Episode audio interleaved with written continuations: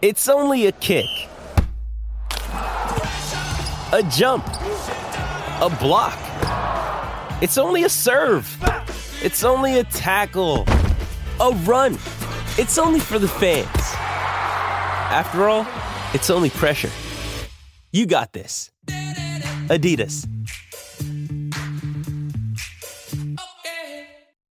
Mom deserves the best, and there's no better place to shop for Mother's Day than Whole Foods Market. They're your destination for unbeatable savings, from premium gifts to show-stopping flowers and irresistible desserts. Start by saving 33% with Prime on all body care and candles. Then get a 15-stem bunch of tulips for just $9.99 each with Prime. Round out Mom's menu with festive rosé, irresistible berry chantilly cake, and more special treats. Come celebrate Mother's Day at Whole Foods Market. The Jeep Grand Cherokee 4xE plug in hybrid is built for the best of both worlds. For the city buzz, for the call of the wild, for finding solitude, for sharing memories, for day trips, and for far roaming adventures. Because with gas and electric capability, the Jeep Grand Cherokee 4xE inspires you to explore more, to explore it all. Tap the banner to learn more. Jeep is a registered trademark of FCA US LLC. Allstate wants to remind fans that mayhem is everywhere. Like when your fantasy league meets up at your house. Everything's great until the hot plate gets too hot for the tablecloth. Now your kitchen's up in smoke. And if you don't have the right home insurance coverage, the cost to fix this is anything but a fantasy. So switch to Allstate, save money, and get protected from mayhem like this. Not available in every state based on coverage selected, subject to terms, conditions, and availability. Savings vary. Welcome to the Bike Radar podcast, brought to you by the team behind BikeRadar.com, Cycling Plus, and MBUK magazines. If you enjoy this episode, please subscribe. And if you can do so, leave us a rating on your podcast provider of choice. It really helps us reach other cyclists like you.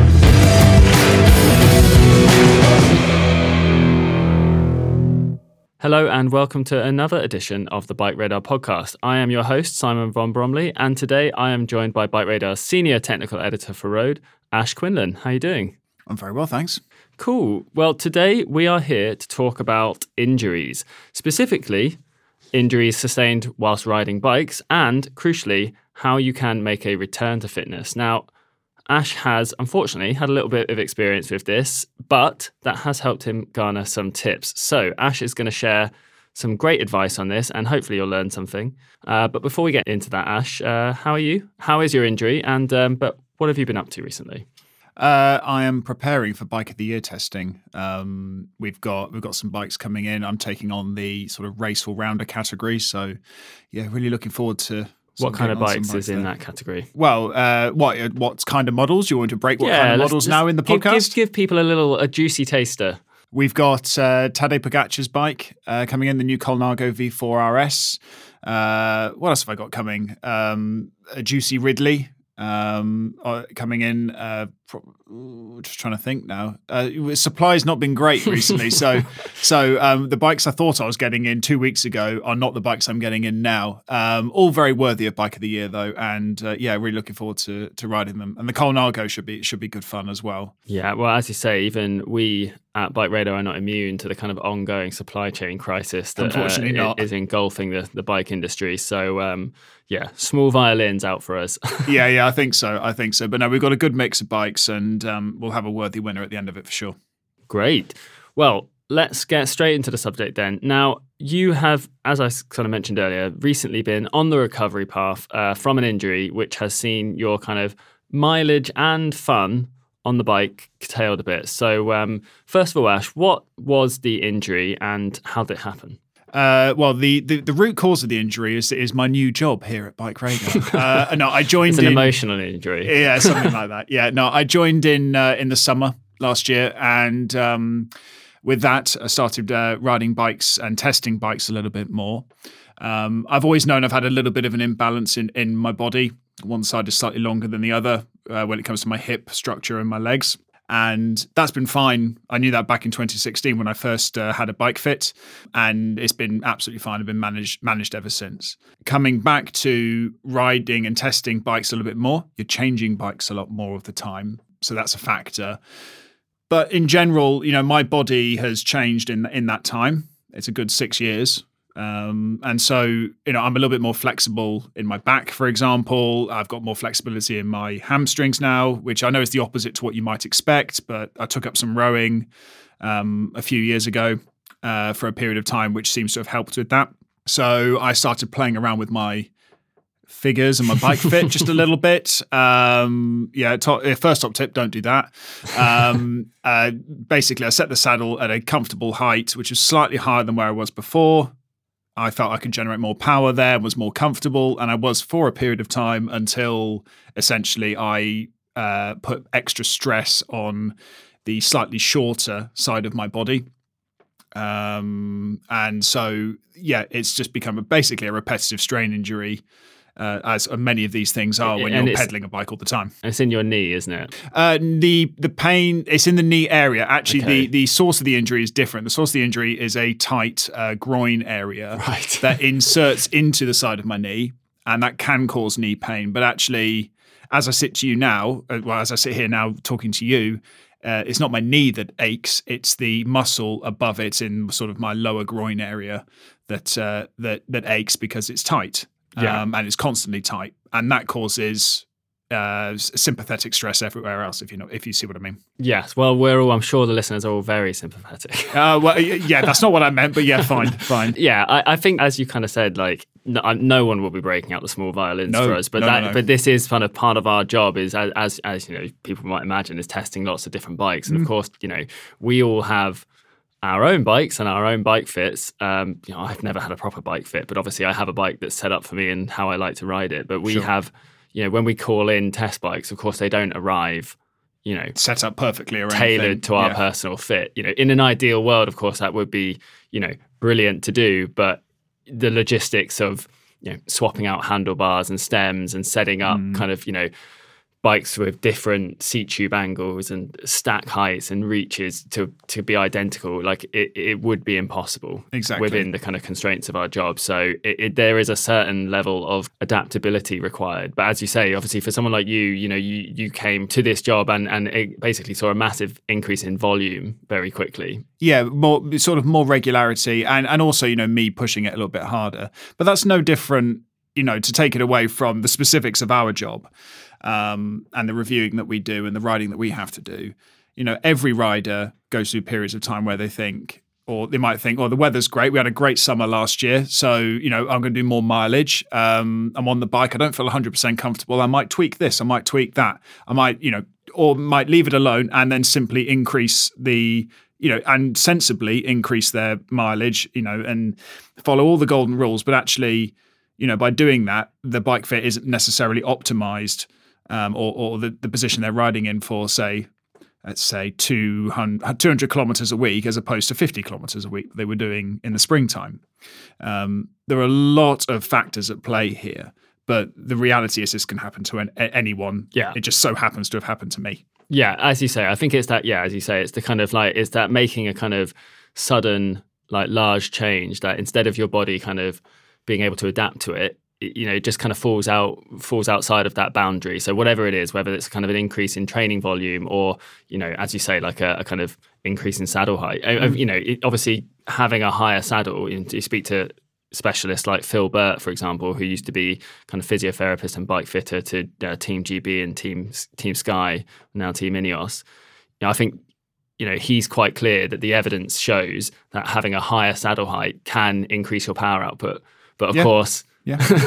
you know, to a degree, obviously, but there is a functional limitation that most of us have compared to say professional riders and that like yeah you can put your saddle height up and you might get out a few more watts but of course yeah it might also then lead to injury if your body is not able to adapt to that change so Yeah, and pro riders are no different as well. They all w- work within certain limitations of their body, biomechanical limitations, physical limitations, um, around weaknesses that, of course, they don't publicize, and of course, you don't see it on Instagram and um, and and wherever you follow your pro riders. You know, all you see is them racing on the road, and they're either getting results or they're not.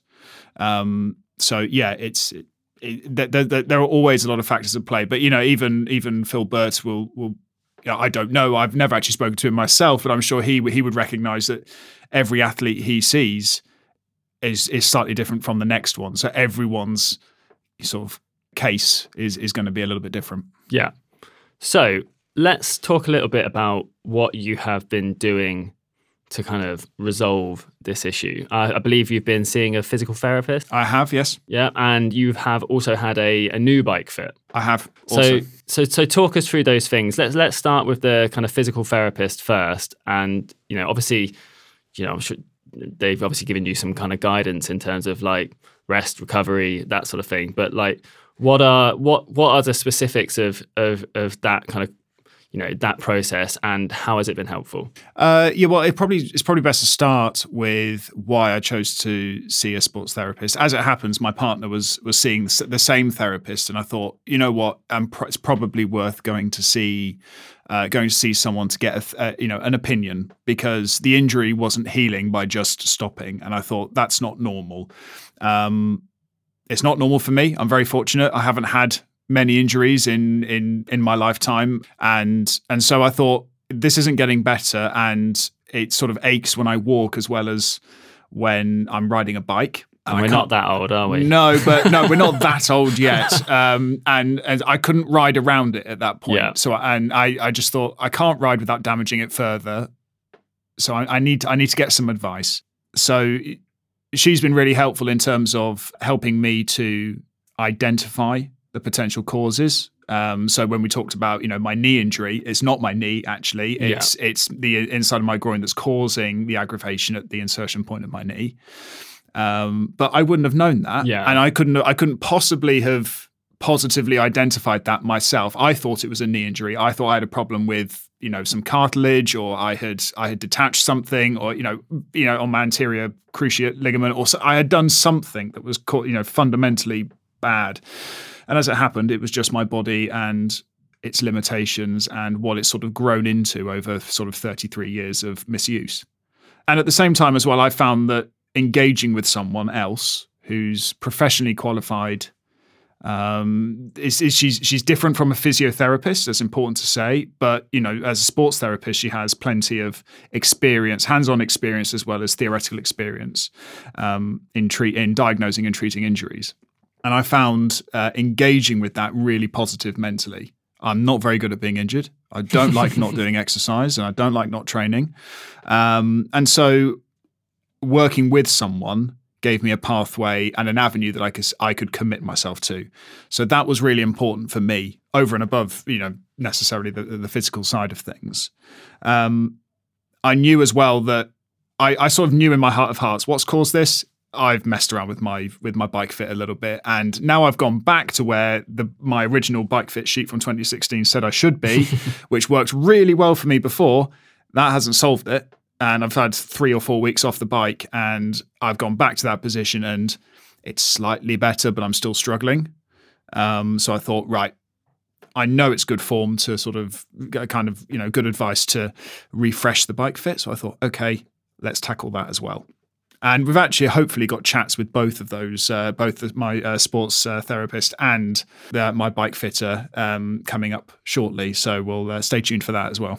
Okay, I think you sought help privately for this therapist. But I did, Um, I yeah, did, yes. if if people, you know, kind of if money's a bit tight at the moment, you know, are there other ways for people to kind of seek advice or you know helpful information? Uh, th- th- there are, there are. I mean, the, the big, the big piece of advice I can, I can offer is, is to first of all just rest and see and see if it sort of recovers of its own volition. Even, even, even that was was the main piece of advice I got. First thing, have you rested? yes, I have. Okay, right. Let's move on to stage Sure. two. So always do that. If you can't afford to see a, you know, or money is tight and you, you feel like you can't afford to, then there's no need to see this, you know, your a a therapist or, or you know a physio uh, every week.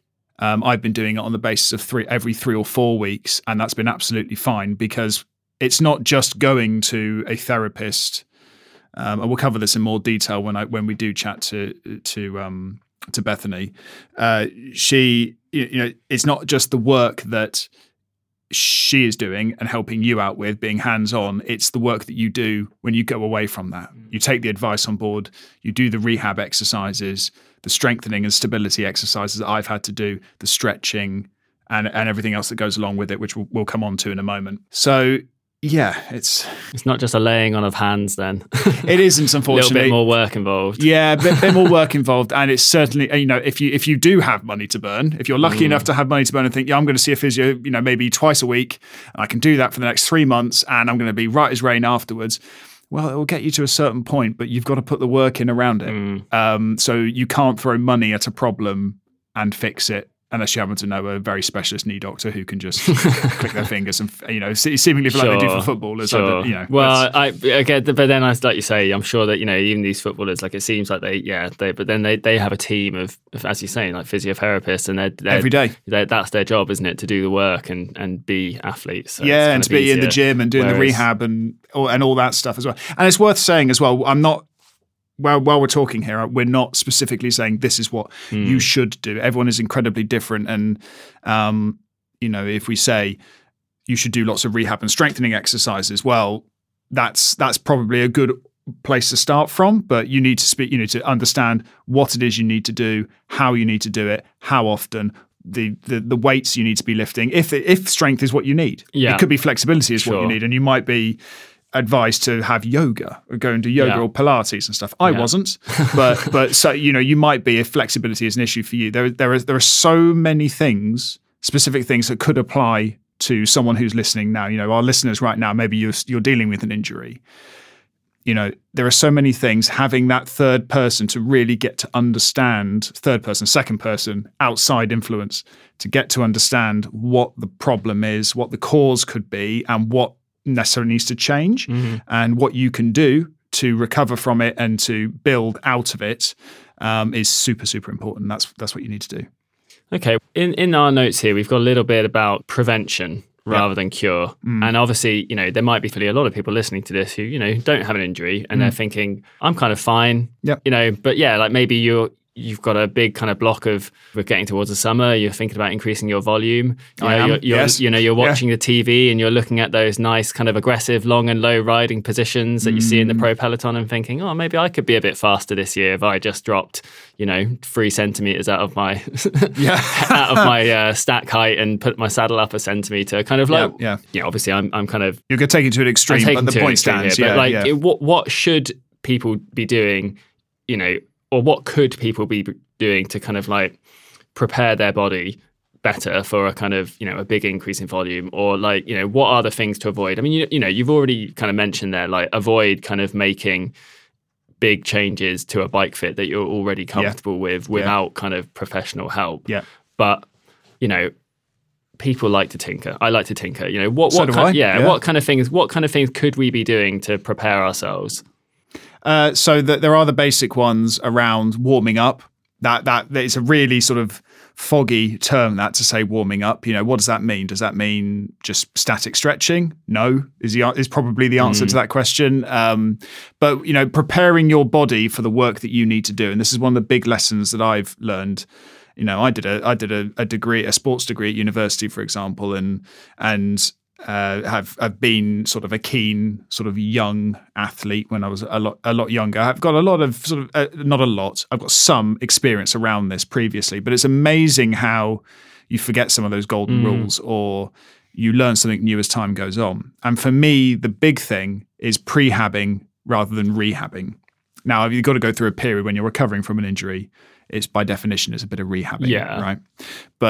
through when you're going to step out and go for a ride, however long that is, whether it's, you know, 20, 40, 60, 80K longer, um, the most important thing that you can do is get your body ready for that first um, and treat the areas that need to be treated. In my case, very specifically, I need to, yes, stretch my my groin area to sort of increase the elasticity but that doesn't just come from static stretching that comes from raising your heart rate raising your body temperature your you know your uh, the temperature within that muscle so for me specifically um, I find I get a, a, a decent amount of warming, a, ability to warm up through doing simple body weight squats just to mobilize myself. Um, I'm a faffer, so what I will tend to do is forget and leave things upstairs. So I'll end up running up and down the stairs, you know, a, a lot before I go out for a ride. That's a really good way to, you know, for me personally, it just seems to work.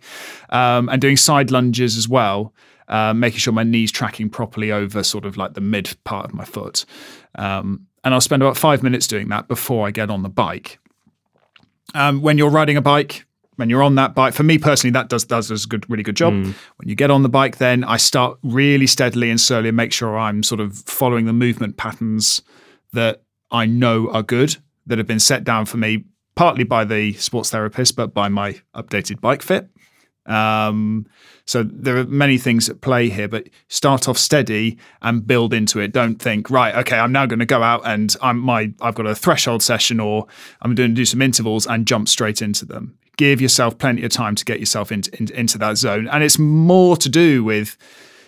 It's not just warming up and delaying the work you want to do. It's fundamentally important, and to also ensure if you have an injury as well to help you manage that as well. Yeah, I would generally agree with that sort of stuff. Like, I, I find I've been very fortunate. And as soon as I've said this, I'm probably going to go out and get an injury later when I ride home. But I've been fortunate not to have kind of too many um, Niggles and niggles and injuries and things Yeah, like that. It- it- yeah. I- I- you know, um, despite the fact that yeah, like we we change in bikes all the time, I seem to be able to abs- absorb that fairly well. I, you know, I don't do the most miles ever, so that, that there is definitely that as well. But I also definitely agree that you know, if you're going out on the bike and you've got some hard work to do, give yourself 10 to 15 minutes to just kind of loosen up, you know, warm, as you say, warm your muscles up and, and just kind of like get comfortable on the bike, find a mm. good saddle position, you know, all that sort of stuff. Because, yeah, you don't want to be kind of going out and, and hitting sprints cold. no, um, y- y- you know, even if it's just a case of like, you know, to give yourself that 10 minutes to just kind of assess your body. How am I feeling today? yes, You know, I, Yeah. I think uh, as because you know one of the things you know we've noted in in the kind of show notes for this is, is the kind of like listen to your body aspect of it, and you know knowing that it isn't sensible to just suddenly have a massive increase in load, whether that's training load, you know, muscular load, whatever it mm, is. Mm. i- you know, if you push things too far in a short amount of time, you're going to overload your body to the point at which it can't, you know, properly recover from that, and you won't get fitter, and you do risk injury. So, giving yourself sort of 10, 15 minutes at the start of a ride just to kind of ease into things, you know. F- if you have a power meter, it can be helpful to kind of like see the numbers, check it against your heart rate. You know, how do I feel today? Ask yourself that kind of checklist of questions like, do I feel in a good position Yep. to really hit this session as hard as I want to Yeah. or as I need to? And and you know, and if and if the answer is no, and if oh, I'm thinking maybe that knee doesn't feel so good, or you know whatever, whatever or it is. like you know your yep, heart rate is just like you know quite high for the amount of power, but you know maybe it's better to just go home and have a rest. You know, you can do it tomorrow. or or at the very least modify your plan. Yeah. Uh, and it's worth saying as well that we, I think you and I, we we naturally approach this from a training perspective and and a scientific perspective. It's the same if you're just rocking out for a for a Sunday club ride with your friends, or you're you just enjoy doing steady audaxes, um, at you know 200k audax, and- whatever. Well, it doesn't matter what it is. Just take the time to build into it, Mm. um, and you know there, there are there are definitely some lessons to be learned there, um, and and I think I think it ju- it just applies to every cyclist, whoever you are. Yeah, definitely. I mean, you know, it's just it's a kind of thing, like you say, if you got if you're turning up for the Sunday club run, try and leave on time so you don't have to sprint to the start, right? That helps. that definitely helps. Yep, yep, yep, yep. Um, and and just pick pick easier rides. Pick, go Yeah. with the slower group while you're recovering, and so need to make a make a, a song and dance about it. Or you know, I we, we all know we all know riders at our local clubs who uh, who uh, like to make a song and dance about them being slightly injured or not feeling 100, percent and it's a kind of um, I don't know, kind of helps them feel better about themselves, and everyone else thinks, oh, he's keen today, isn't he? He's just. Uh, but the, you know, I, I say I say that with tongue in cheek, of Yeah. course, but but uh, yeah, yeah, do what's right and do what's right for your body and your mind as well. So let's talk a little bit about um, bike fit. Now, Okay. I, obviously, bike fit is a kind of popular topic amongst kind of dedicated cyclists. Um, you know, I know I know lots of people who've had a professional bike fit. Personally, I've never had one, just because I've always been comfortable enough on my bike, and I a bit, you know.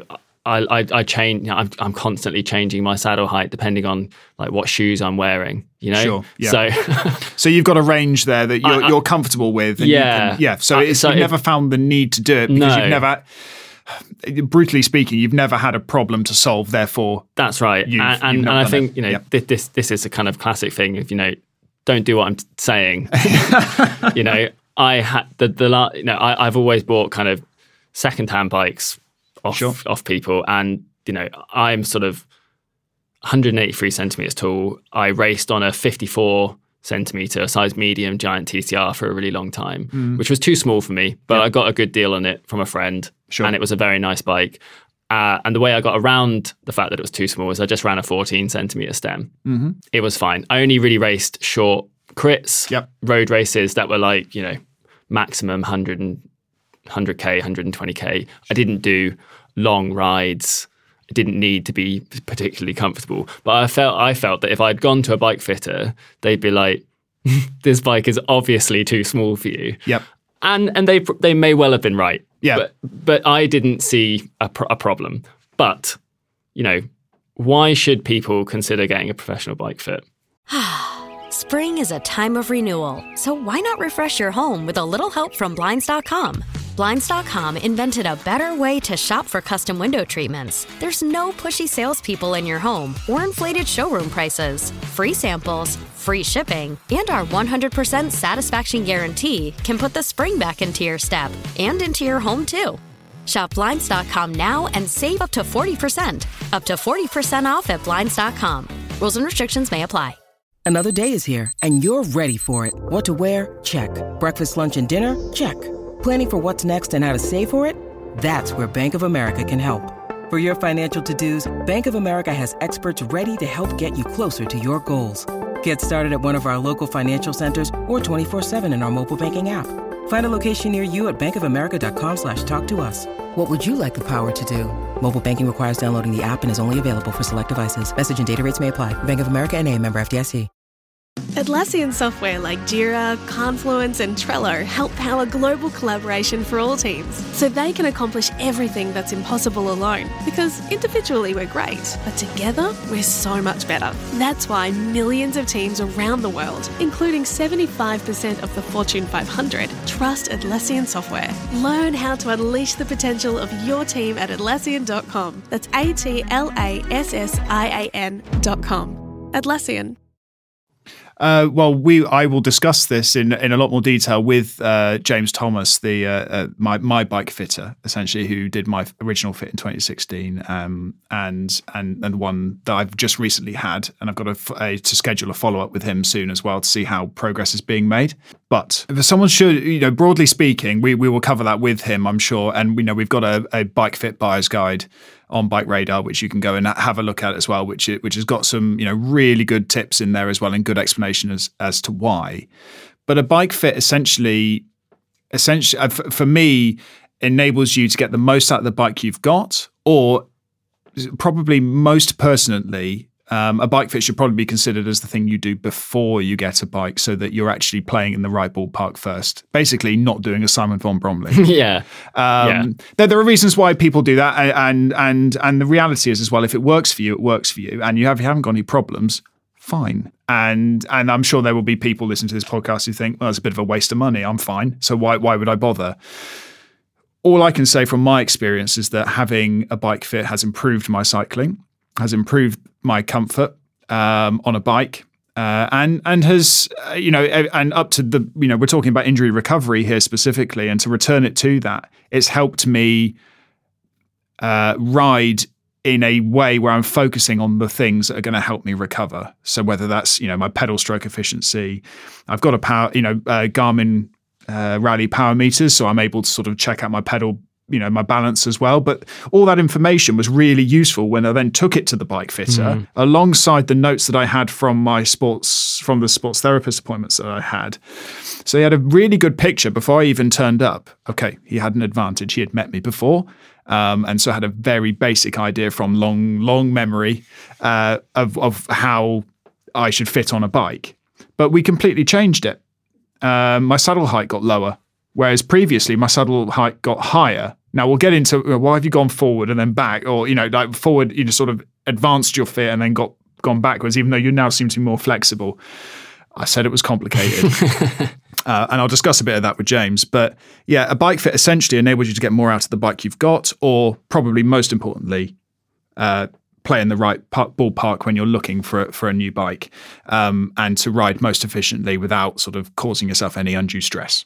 and what kind of things you know if, if, if you take if I turn up to a to a bike fit with with my bike, you know, assuming it's in a very adjustable bike, it's not a kind of modern integrated Yeah. bike with no Yeah. adjustability. What kind of things would you expect to kind of be looked at and potentially changed?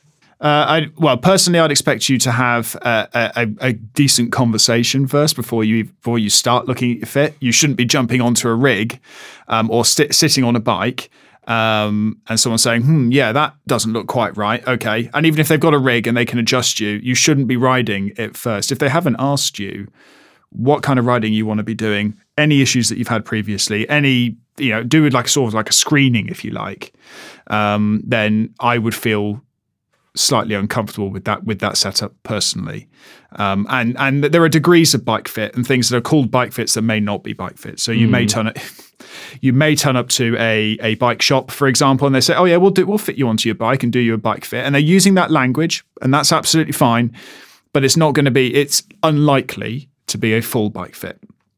Now, James, for example, works in his own eh, has is is you know has his own bike shop, and they they they fit you to the bikes, and they they perform this as part of the service, I believe.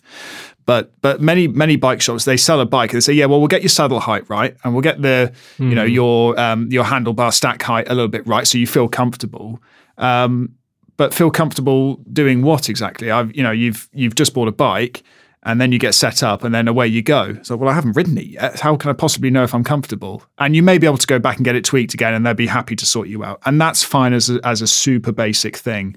But it's not a bike fit in the sense of really analyzing you with say uh, saddle pressure mapping and, and cameras. That you can show where your imbalances are.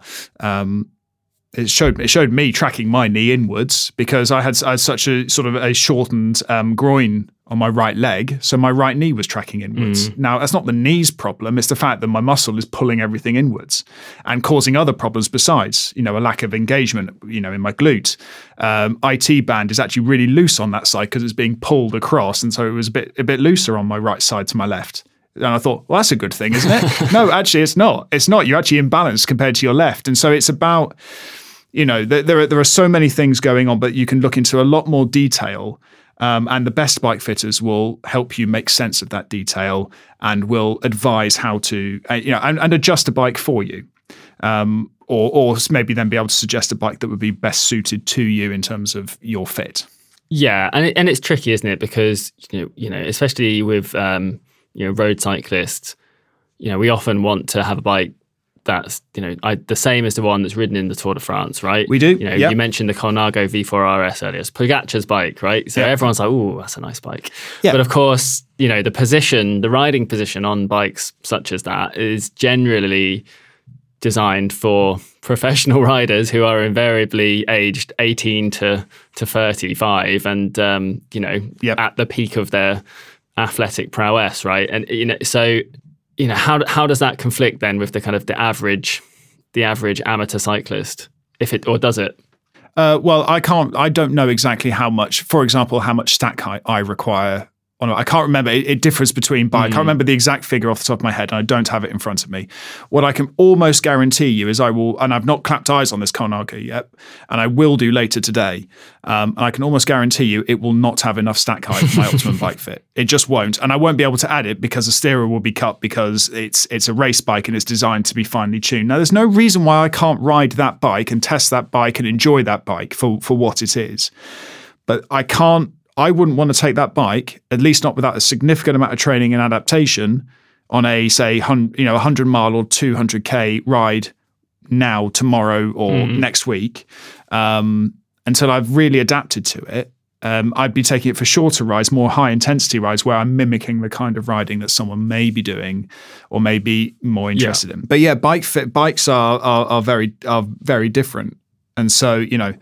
I've kind of gone off to- off topic here, and I've I've got to let us Ah, down I've, a bit steered, of a, I've steered you off you I? have, you have a little bit, you have a little bit, but you know the, you know the the type of bike you have and the geometry you have will play into the fit that you have on that bike, and it will be different between bikes. Yeah. Um, and so you know, helping ma- making sure they dovetail. Like my my old Canyon Ultimate has a certain uh, now has a fit that's been adapted to be a little bit more like the Fairlight that I ride most of the time at the moment through the winter.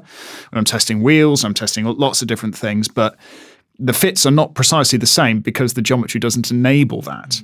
Um, you know, my my seat post on the on the canyon doesn't enable me to get quite far enough forward on, on, on the saddle. I need, really need a zero setback seat post, um, which I'm I'm Shame having. you don't work in the bike industry. You could. You could I've got well, I've got one coming. I've got one coming. Uh, but the point is, for, for the Fairlight that is, but you know, there, there are there Yeah. are adaptations and changes you can make to a bike which will markedly improve your experience on it, um, but also protect your body.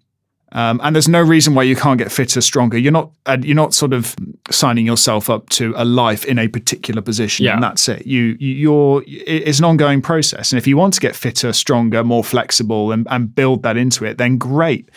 And it might be with enough hard work, or at least enough repetition and consistency doing those activities that you enjoy doing. Yeah, so it's not a chore, right? It shouldn't be a chore. Yeah. You turn up, you do you do your exercises, you, you do it for a period of time, and then you happen to you, let's just say you had a bike fit before and after. Say, well, you you know actually you you can put out more power because you're interested in that element of your cycling in the more aggressive position now because you're more flexible and Mm. you've got more ability. Why don't we try adjusting that?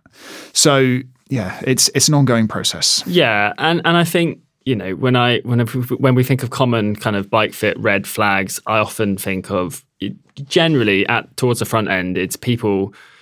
You quite often see they have too much reach, as in the mm-hmm. handlebars, or especially the gear levers are too far away. Yeah, too far away from me, and I'm reaching forward too far. Yeah, and then the kind of drops are too low, and people can't effectively reach them or effectively reach the brake levers when they're in the drops. Now, typical symptoms of that you'll see often that the the bar tape on someone's bike it starts to get worn hmm. in the area behind just behind the shifters, Yep, yep. indicating that that person their hand position is comfortably resting on the area just behind the shifters. And that would normally indicate too much reach. You need to have a shorter stem or move your saddle forward to, you know, to kind of have, have less reach in some way. You often see people with their handlebars tilted up, for example, in an Yeah. effort to bring the levers closer to them. Yeah. But obviously, you could fix that by kind of just unwrapping the bar tape, rotating the bar down a little bit more, and then bringing the Saddle the bringing sorry, the, lever shifters just back. up a little bit. So Yeah. there are ways around that. I also think, um, you know, for people who kind of don't want to kind of instantly go out and spend some money, but are interested in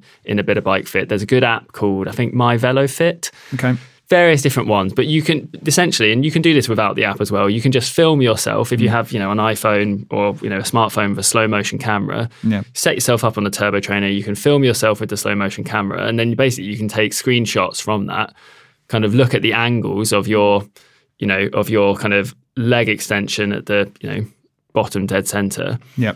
And if it's outside of the kind of recommended range, if you're very obviously reaching for the bottom of the pedal stroke, Sure. then you might you may consider that your saddle height could be too high. And so Yeah. if that's something you're having trouble with, you could consider dropping it. I think generally when you know, whenever whenever I hear of you know racer friends going for a bike fit, they always come back and say, "Oh, they dropped my saddle two centimeters. Oh, it's very strange." Yeah, and then, and then they secretly put it back up again without telling Yeah, anyone. I'm just going to ignore ignore the, the fitter. they know, said I shouldn't yeah. be running a 13 centimeter stem. I don't really understand it. I do.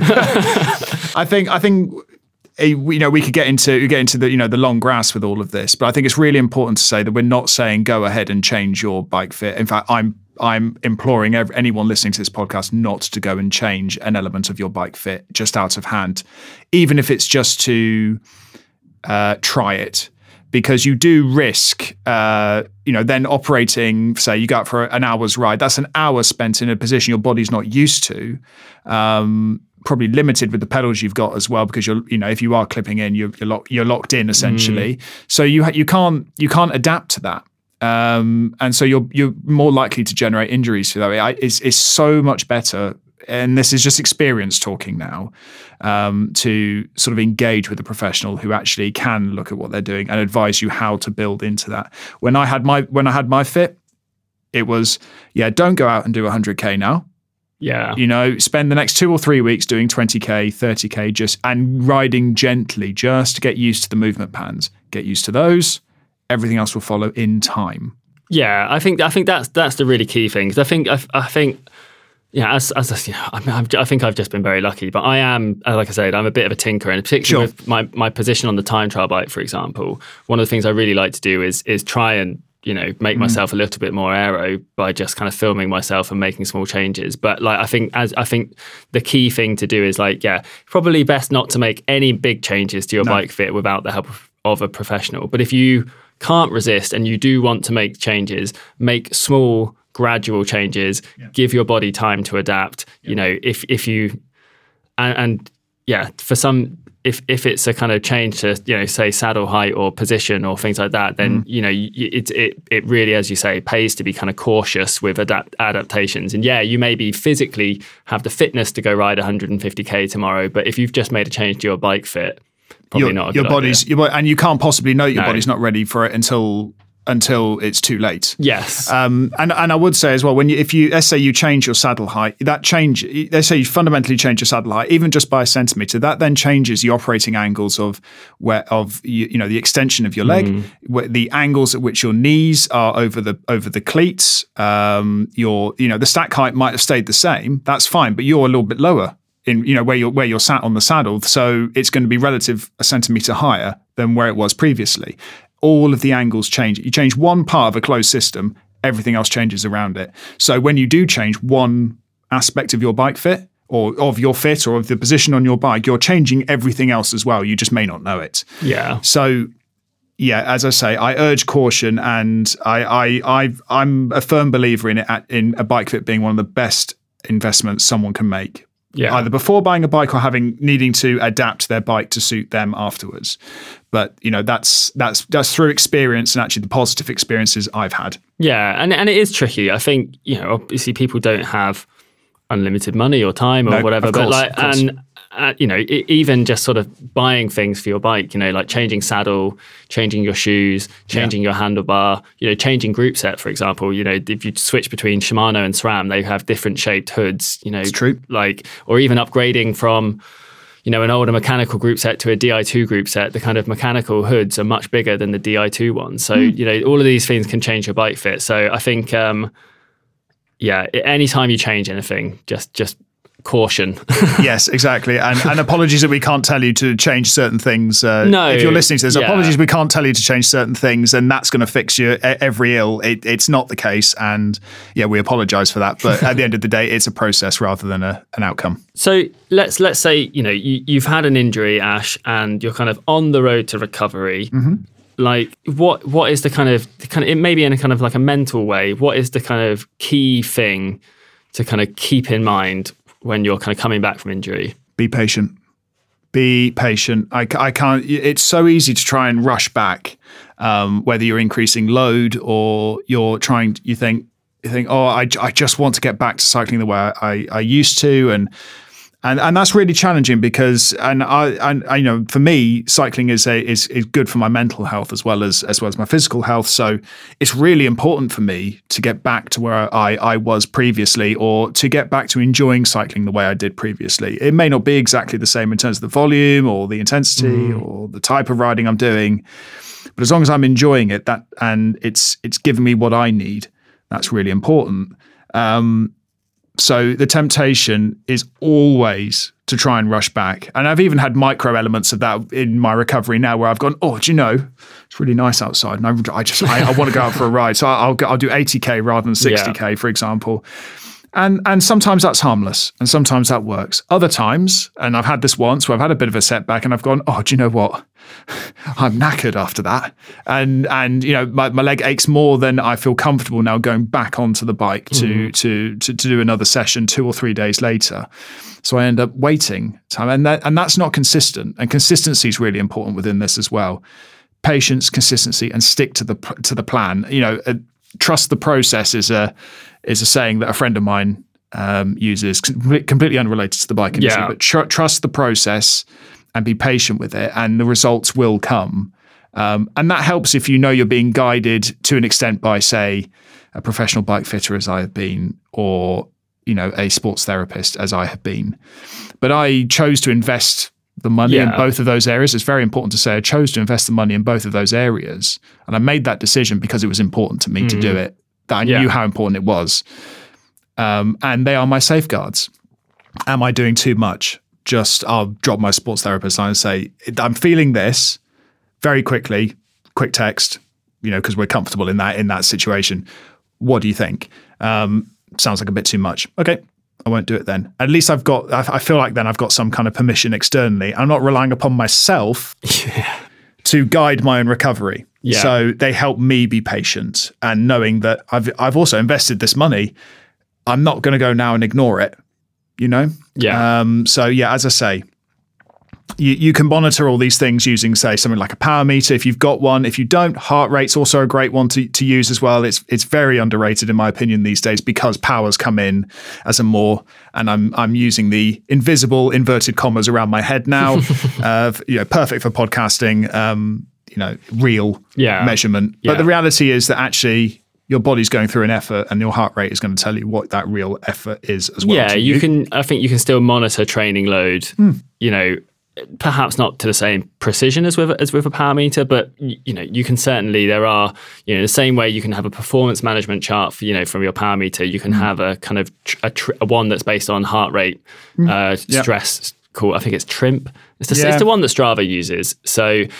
I, I think, Zwift uses something like uh, TSS, doesn't it? But that, Yeah, that so- uses a mix of both heart rate and So and yeah, so there there are there are ones that use a mix. There's loads of different. This, the Yeah, point loads, is, there's there are loads of different ways, and I, and I agree. Heart rate is kind of like is you know is a bit undervalued as a as a train as a training tool these days. But the Um, very base, the very basic is that you know you're monitoring your load through, through the things that you can see. Yes. Whether that's distance or time on the bike, totally. those are the fundamental Yeah. things because you can measure those. Hundred percent. So, anyone can measure that. Yeah, exactly. And if you've gone from you know two hours a week, three hours a week, and then you suddenly jump to eight hours a week, Yeah. you know, like that that's that's quite a big percentage increase. Isn't Yeah. it? And probably slightly risky. As Yeah. you say, it's not necessarily going to cause problems for everyone, and we can't, you know, we wouldn't want to, you know, like you know, don't. We're No not, we're specific not, advice. Yeah, we're not trying to say, oh, you know, say no to your friends who ask you to go out for a nice ride on a sunny day. But it's Mm. that kind of thing of like if you've if you've been having a really a really big week on the bike and it's like, oh, should I go out for one more smash? Yeah, or, or the Sunday ride that I really like doing, but I hadn't planned to. But now I might go out if you've got and the it's going to turn flexibility. and it's going to turn into a kind of you know all out race. Yeah. Then you know is is that you know like you can you can always you know I, I, I I'm as guilty as as anyone with this. You know, doing that one more hard training session on that week, you feel really good, and then Yeah. it, it ends up being too much. And you know, maybe you don't get injured, maybe you fall ill, but having that kind of discipline to sort of say like, as you say, trust the process, follow the plan. Like I've done what I wanted to do this week. Mm. You know, be happy with that, and then next week. I can carry on and, and do more. Whereas if you risk tipping it over, you. Yeah. know, and, and then you know if it, if it does tip over and you're a bit unlucky, and you end up having a week off, two weeks off, it's a setback then, isn't it? Rather It is. than a, a steady build. It is, and it's also better to try not to have those setbacks, um, and you know, and, and and to push yourself into that scenario. It's better not to have that than than to have that. You're not doing yourself any favors by training that little bit harder, but then finding your body's under too much stress, and that's different for every individual. And it comes with experience and it comes with time.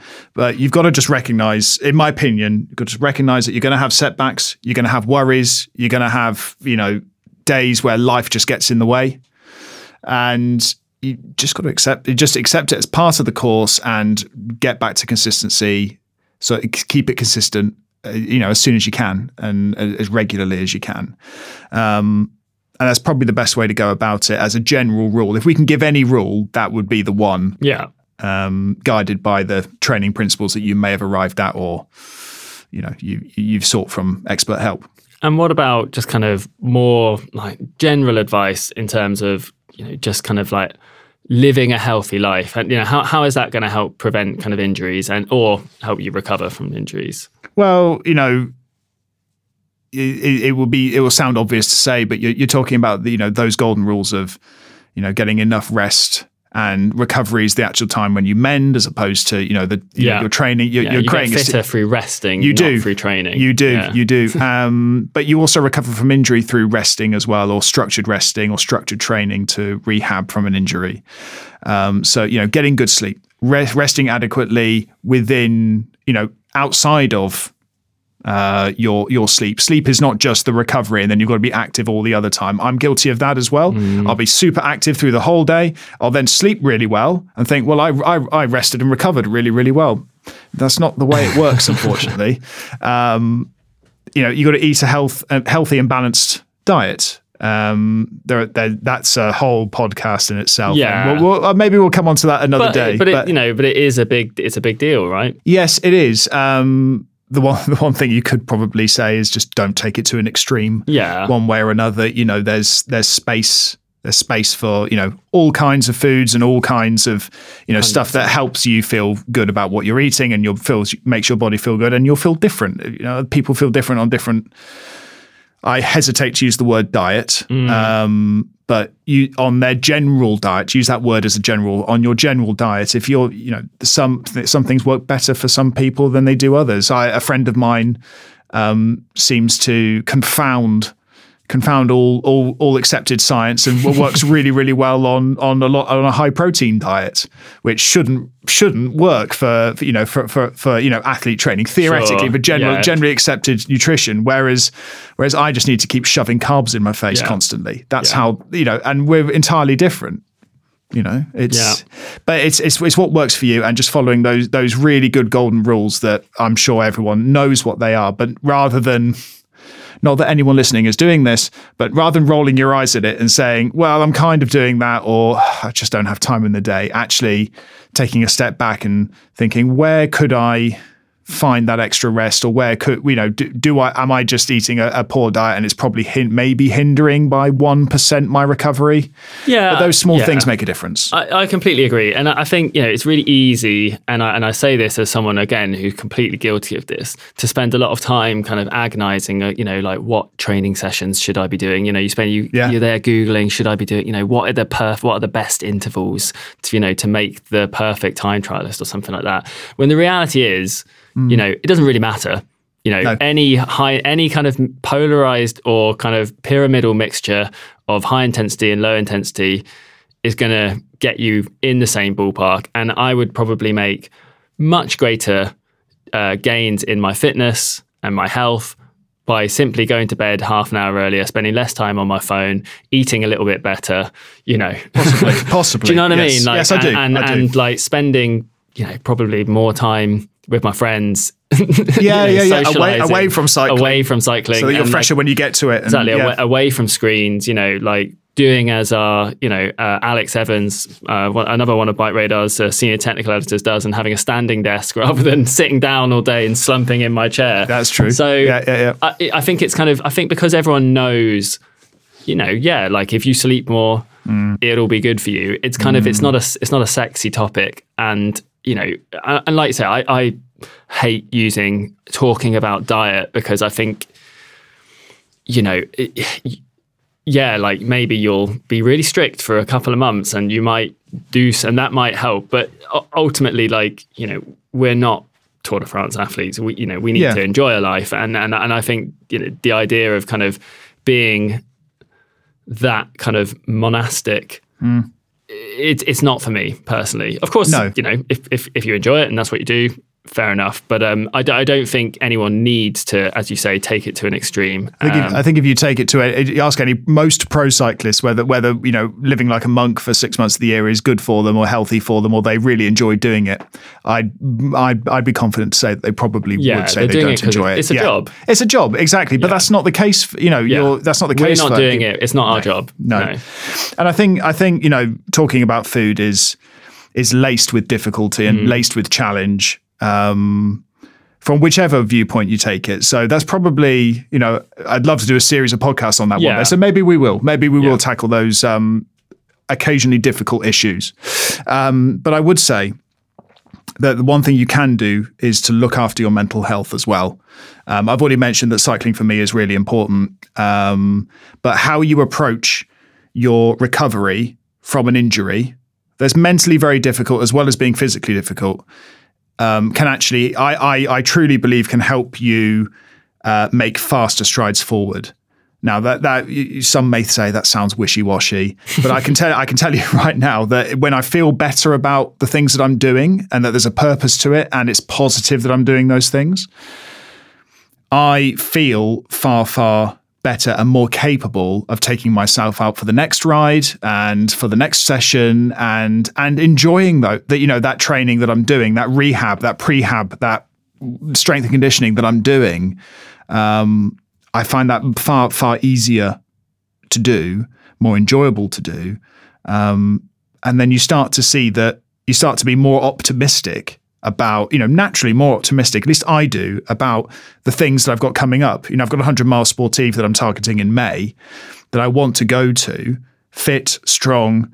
I won't be perfect. I know I won't be perfect, but I've accepted that. Sure. I, what I do, want to do is turn up, ride it strongly, finish it, not feeling I've pushed my very my upper limit of what I'm physically capable of doing, and um, yeah, and and and to sort of revel in that and to enjoy it, as I said, rather than sort of seeing it as a challenge, a negative challenge, right up until the moment I feel fixed and better again. Yeah. because you know that that may sadly may never happen. I may never ever feel quite as elastic and as strong and as bouncy as Well, I I, did. certainly don't feel as powerful No. as I did 10 years ago. It's part of Yeah. aging, unfortunately, isn't It- it? it is, it is, but there's no reason why people can't continue to improve, especially if you're not a pro athlete Yeah. up until your 40s or even 50s. I would argue, Yeah. personally. yeah. but but that becomes ever more challenging and you don't know what the challenges are going to be along the way so i i do think you know looking after your mental health your overall well-being and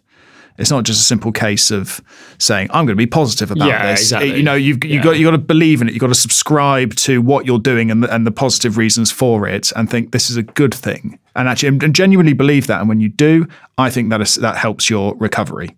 Yeah, I, I completely agree. I, I definitely think that you know how you uh, approach these things makes a really big difference. And I, and I would say that you know if you find yourself you know kind of banging your head against the wall, doing a certain type of of riding, and you know you're not enjoying it because you can't get help, you know, try something else. Yeah. You know, like if if if road cycling is taking too much toll on your body from the kind of like constant pounding of miles, you know, think about going for you know maybe like borrow a mountain bike off a friend and, and just go do some trails and you know because just just that kind of like you know this is something again i'm very guilty of. Like i, I you know i kind of really only have road and time trial bikes and um but i took a trip up to see my parents last year and had a go at a trail center Yeah. and i loved it and it was a completely different experience. Uh it's something i'd never done before you know no power meters. And it was mainly about skill Yeah. technical things. And of course you know there was a bit of fitness with the climbing involved but i didn't have clip-in shoes you know i didn't have all any, any of this stuff. And and i found that you know away from the kind of focus on numbers and training and the kind of process that I, i'd f- sort of you know I'm You've ingrained into yourself yeah, and I'm your identity. With that, like I went out for two hours on the bike, Yeah. just had a load of fun. Yeah. You know, and I used different muscles and different skills. And, you know, then you come back to road cycling and, you know, with a kind of, you know, you've still done a decent workout, Mm. but you've also worked on on your skills, you've used different muscles and, you know, hopefully you're kind of like, yeah, and I'd had fun. And, and like you say, it kind of refreshes your mental outlook on things. So I think, yeah, very Yeah. important. Yeah, to that to that point, I, I will say I, I was lucky enough to um, be present at a cross country uh, mountain, you know, uh, marathon mountain bike event a few years ago, and I, I left it thinking of the event itself. I left it thinking, where's this been all my life? and I still haven't tried it actually for myself. I don't have a mountain bike at, at, at present, and but it, it- you know, it- possibly even more. I don't. You know, I, I've, I, I, I'm lucky enough to obviously we get we get test bikes as we know, we have gravel bikes come in and so on. But actually, do you know what? I still I look every now and then at, cross country mountain bikes and go, ooh, yeah, I, want to give that Yeah. a go. Uh, that's what I want to give a go. Something a Yeah. bit a bit gnarlier, a little Yeah. bit a little bit tougher, and something that's more removed from sort of the road off road crossover. Yeah. Remove it from that and go. No, I want I want something that's different because it- it's it's mentally fresher. As I say, I think I think you know it's horses for courses here, um, but looking after yourself mentally and making sure you know try, trying to make sure that you're you're approaching things positively and with some variation, I think is um, really good advice and advice that I should probably follow even more for myself going forward. But if anyone is interested in in us doing um, a podcast or a podcast series on cycling and mental health, I know we did some uh, a podcast or two uh, during lockdowns around how cycling helps us mentally and you know how we you know for, for our lifestyle etc etc but if there's anything any deep dives that you know our listeners would like us to get into then uh, yeah let us know let us know you know by emailing us at uh, podcast at bikeradar.com and we'll uh, we'll get to it. Yeah, that's right. As always, if you do have any questions or comments about this podcast and what we've discussed today, you can, as Ash says, email us at podcast at bikeradar.com. We love receiving your questions and we will do our best to answer them. As always, thank you for listening. Don't forget to subscribe if you haven't already. And please do leave us a review wherever you get your podcasts, as that helps us to reach more people. Uh, thanks very much, Ash. Thank you very much. And thanks for listening. Thanks for listening to the Bike Radar podcast. If you've not done so already, please subscribe and share with your friends, or leave us a rating if you've enjoyed this episode.